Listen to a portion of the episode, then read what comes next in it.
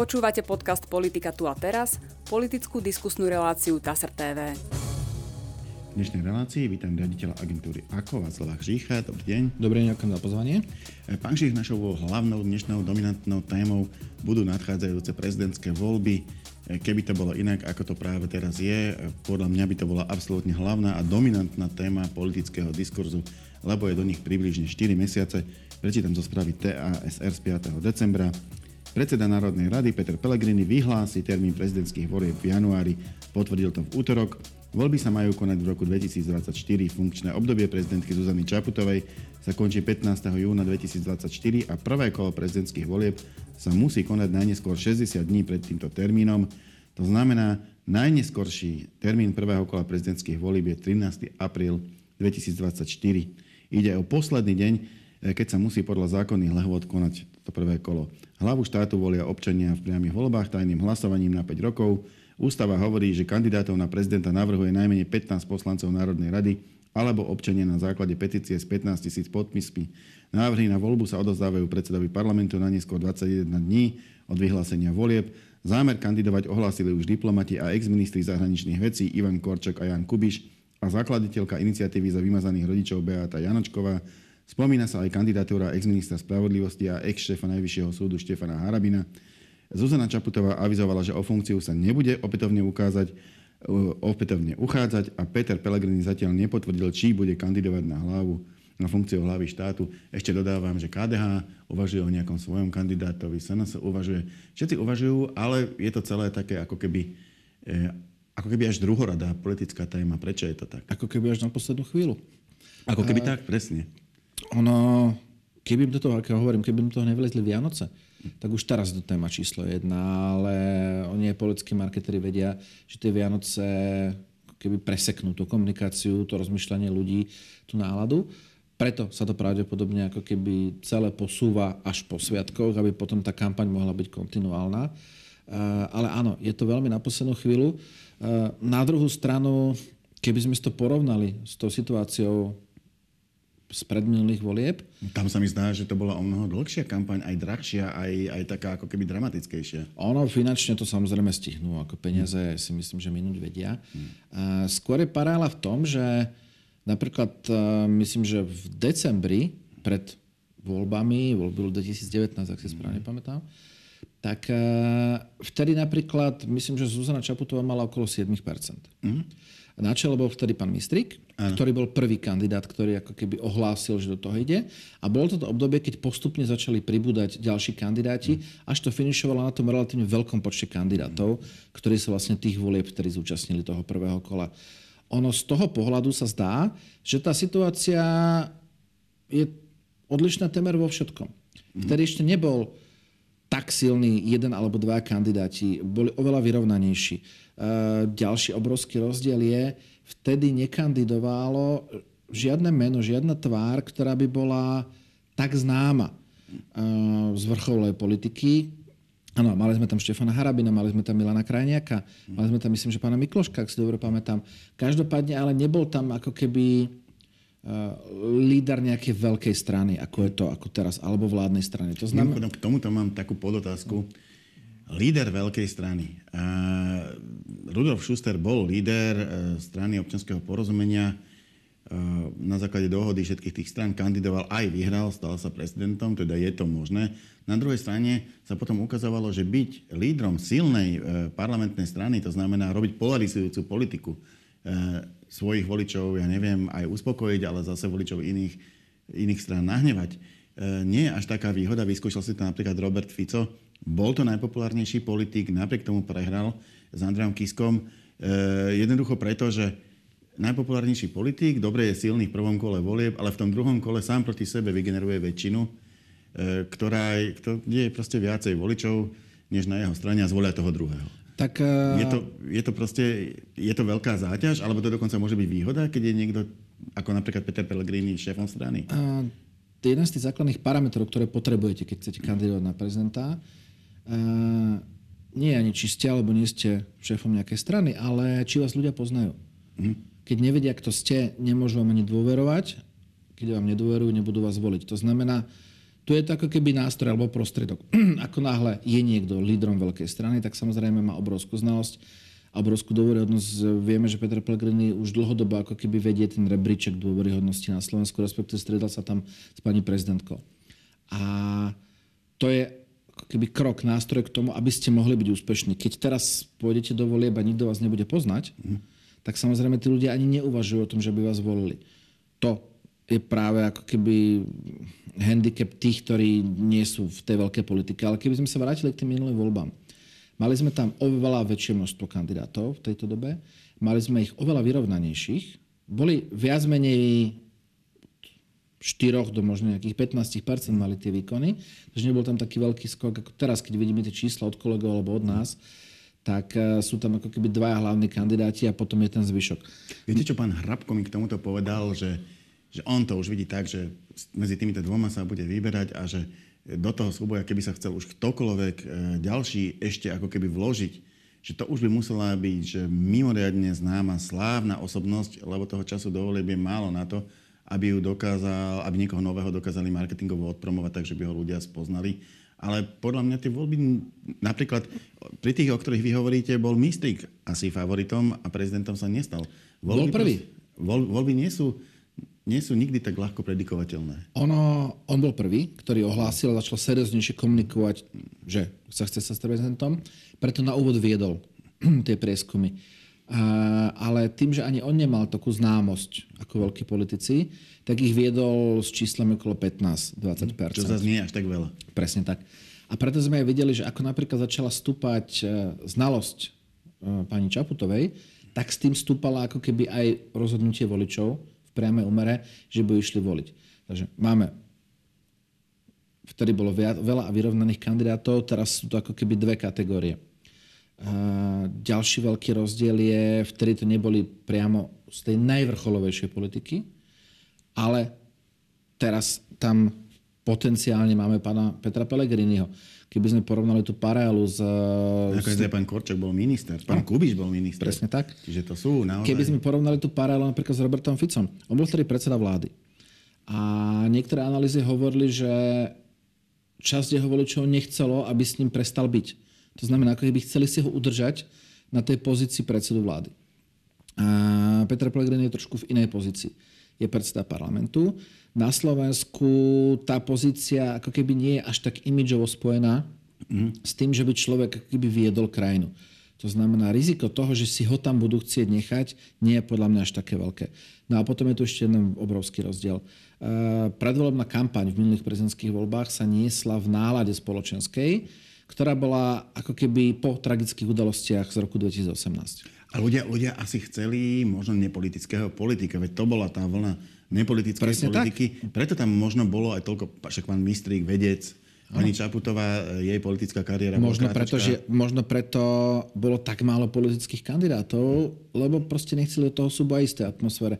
Bola to atmosféra veľkých demonstrácií, bola to atmosféra, ktorá vyvrcholila voľbami v roku 2020, mm. ktoré ukázali, že tú voľbu pred, vládu pred 2020 nechcelo alebo chcelo je zmenu tak obrovský počet ľudí, že tá nová vládna koalícia mala ústavnú väčšinu, čo nebýva až také bežné. Takže videli sme, že bola iná spoločenská atmosféra. Teraz, keď sa na to pozrieme, tak eh, ako keby sme relatívne krátko po voľbách. Nie je tu ešte taká veľká, veľká nespokojnosť, alebo samozrejme obidve strany hovoria, že je zlé, že jedni hovoria, že zlá vláda, druhý zlá opozícia, ale zdá sa, že ako keby tie pomery preferencií, aspoň do minulého mesiaca, boli relatívne také zhruba, ako vyšli vo voľbách. Takže nemáme tu atmosféru zmeny, ktorú sme tu vlastne mali po roku 2018. To je obrovský, spoločenská nálada je vec, ktorá dokáže obrovsky ovplyvniť prezidentskú kampaň. A my ani nevieme, aká tá kampaň bude. Či to bude o jednotnom kandidátovi vlády voči všetkým ostatným, respektíve či sa bude komunikovať, že pán Korčok je ako keby aj keď možno tak, on to nebude hovoriť, ale samozrejme jeho konkurenti budú môcť hovoriť, že on zastupuje opozíciu, takže spraví sa z toho vládno opozičný súboj, alebo sa z toho spraví nejaký iný druh politického súboja. Tá ja, ja, by som, ja by som ešte skúsil, ešte, je tu ešte iná možnosť. E, napríklad, e, dobre, mohol by ísť pán Pellegrini, ešte sa môžeme o tom porozprávať, prečo to rozhodnutie tak odklada. A mohla by ho väčšina voličov koalície vnímať ako povedzme koaličného kandidáta, čo neznamená, že napríklad SNS sa nepostaví svojho. No. Už možno ani nie preto, aby vyhrali v tých prezidentských voľbách, ale aby ukázali, že majú proste nejaký, nejaký svoj hodnotový svet a proste takéhoto kandidáta e, si postavia. Takisto na strane opozície môže pán Korčak pôsobiť ako dominantný opozičný kandidát, pričom ale úplne pokojne KDH môže napríklad kandidovať pani Lexman, minimálne... Pána Karasa. Alebo pán Karasa. No, jej by to pomohlo potom v eurovoľbách, kde by mohla byť líderka kandidátky a bola by známejšia. To znamená, aj by bolo viacej tých kandidátov, aj opozičných, aj koaličných, ale napriek tomu by mohli byť títo dvaja vnímaní ako keby dominantný koaličný a dominantný opozičný kandidát. Presne tak. A veľmi dôležité bude práve nie ani primárne ten ich výkon, ale to, koľko každý z nich bude mať konkurentov, presne ako ste povedali, v jeho vlastnej cieľovej skupine, ktoré im budú odoberať. Ja si myslím, že eh, ono by to pravde s najväčšou mierou pravdepodobnosti, ak teraz sa neprihlási nejaký totálne známy človek, ja neviem, Michal David, mm. tak uh, asi už nie je toľko osobností, ktoré by vedeli nejak veľmi zamotiť tú vodu. Ale, ale ako náhle každý z nich tam bude mať viacero takých, ktorí mu budú brať jeho voličov, oni sa dostanú do druhého kola, ale potom je dôležité, či ten predošlý súboj tých voličov otiahol, či už od uh, pána mhm. Korčoka alebo pána Pelegriniho. Ak ten súboj medzi, uh, vymyslím si, pánom Pelegrinim a ak by tam bol kandidát sns tak ním, alebo napríklad aj pánom Harabidom, ktorý mhm. bude oslovať čas voličov SNS a čas voličov Smeru, mhm. bol vyostrený Otázka, čo tí voliči spravia v druhom kole.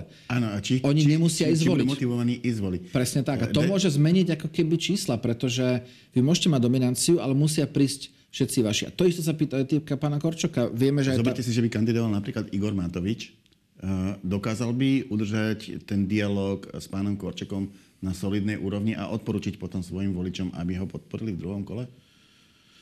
Uh, otázne je, že či by to bolo cieľom. Ono do volieb sa nechodí kandidovať iba s cieľom vyhrať. Áno, áno. správne ste podali pred chvíľkou, pani Lexman by to veľmi pomohlo v následujúcich eurovoľbách. To znamená, možno tam budeme mať kandidátov, ktorí sa budú potrebovať dostať do pozornosti verejnosti práve pred eurovoľbami, ktoré vieme, že na Slovensku majú relatívne tristnú časť historicky a každý človek, ktorý pôjde voliť na to môže zmeniť. To znamená, tam Možno to bude aj o tom uh, ukázať sa. Pre Igora Matoviča by to bol zaujímavý prostriedok, možno nie k cieľu ako vyhrať stať sa prezidentom, ale byť účastný všetkých tých veľkých politických debát, mm. byť v predvolebných debatách v médiách, v televízii, u vás. On, on inak dosiahol uh, prekvapivo dobrý volebný no. výsledok. Uh, ja som krátko pred voľbami, myslím, s pani Šichovou práve volal, keď ona ho predpo, predpokladala, že bude ja som si to nemyslel, priznám sa, hovoril som, že ak spraví tých 7%, tak budem veľmi prekvapený.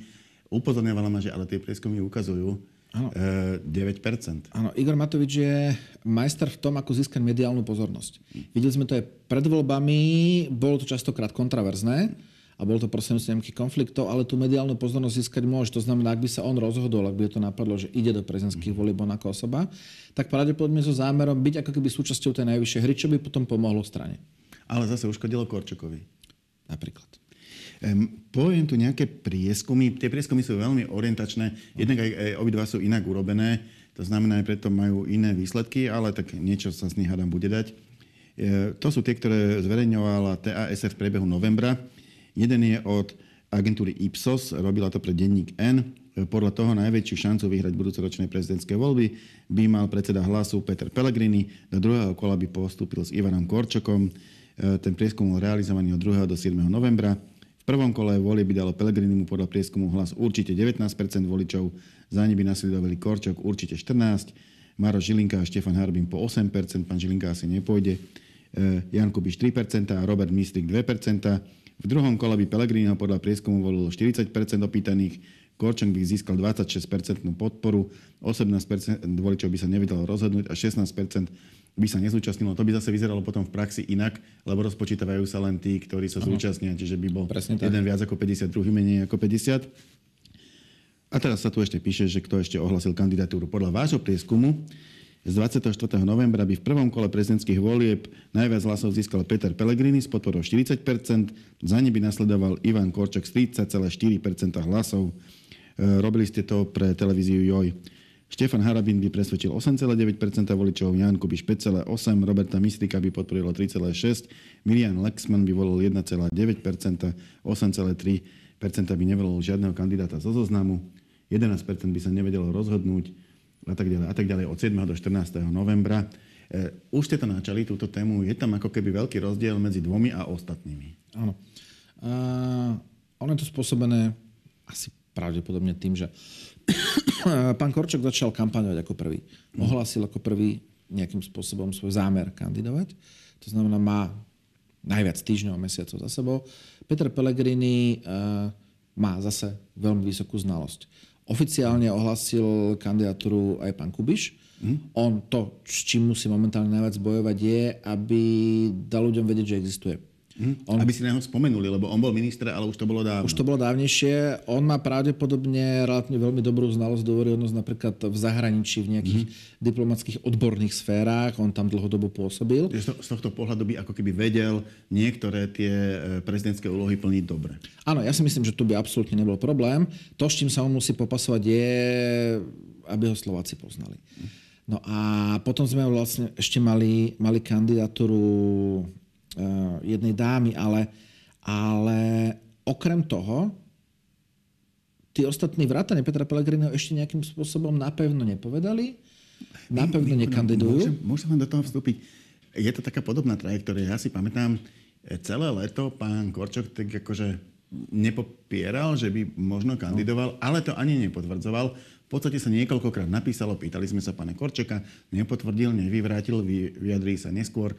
Pán Hrabko už e, po asi druhom raze mi tu konštatoval, že pokiaľ to už druhýkrát nevyvrátil, alebo tretí, tak to znamená, že za chvíľu to potvrdí.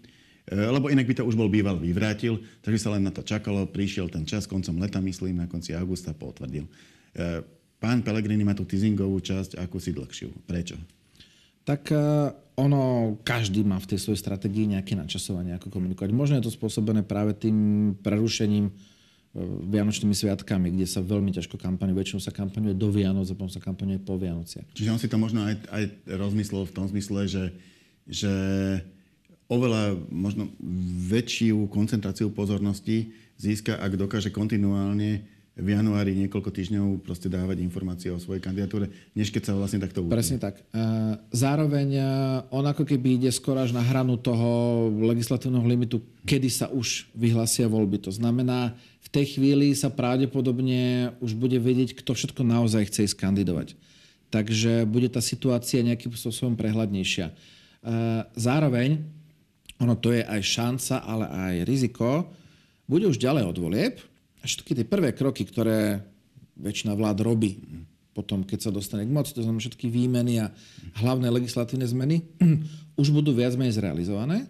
A otázne je, že aká to bude veľká téma napríklad po sviatkoch. Či to mm. ešte bude téma.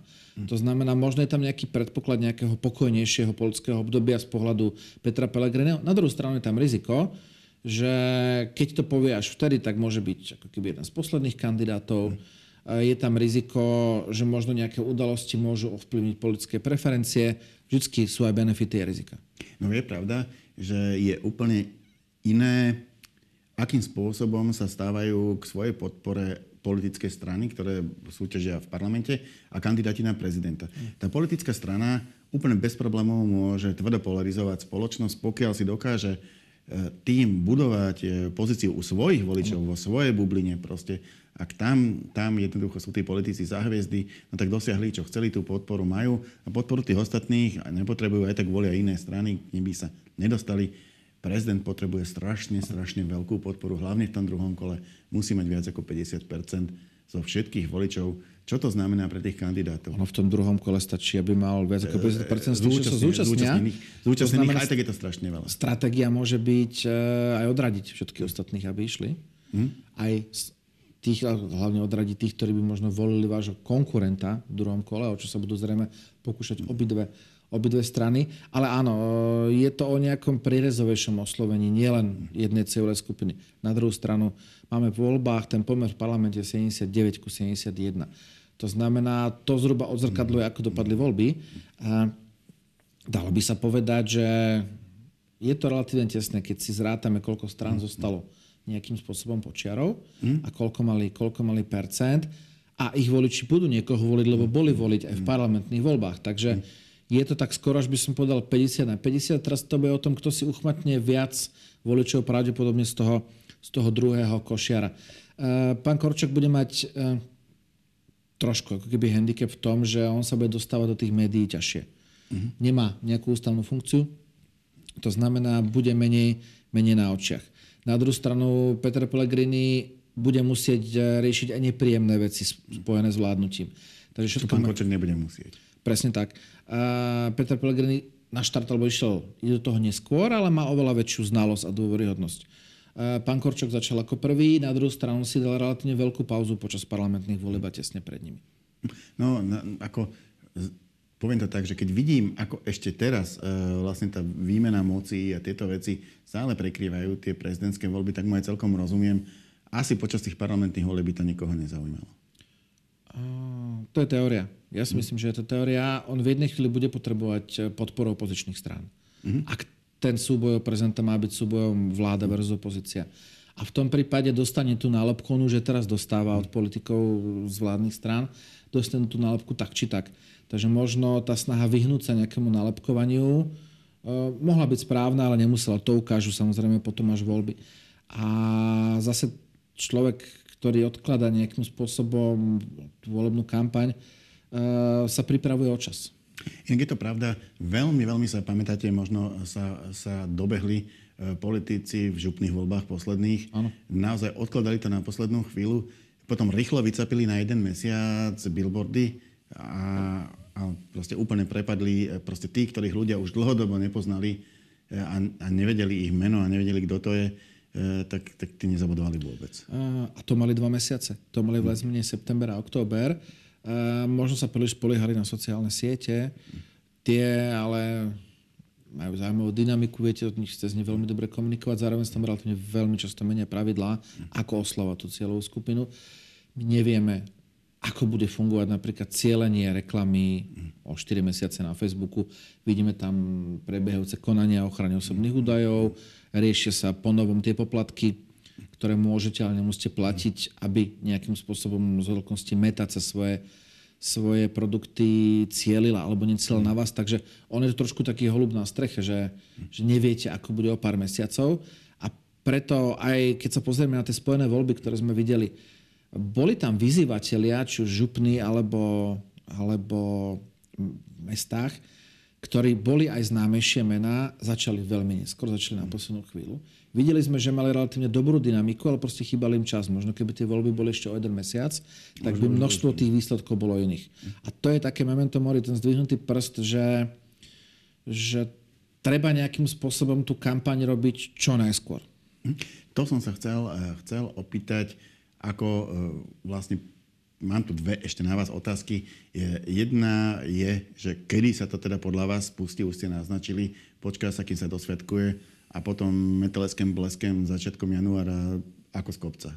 Ja si myslím, že, že pravdepodobne už sú, ono sa hovorilo, že, že reklamné plochy ako keby na tie prvé mesiace roku, alebo prvé 3-4 sú už vykúpené dávnejšie, že sú už vykúpené viac menej na konci alebo na prvom septembra, oktobra.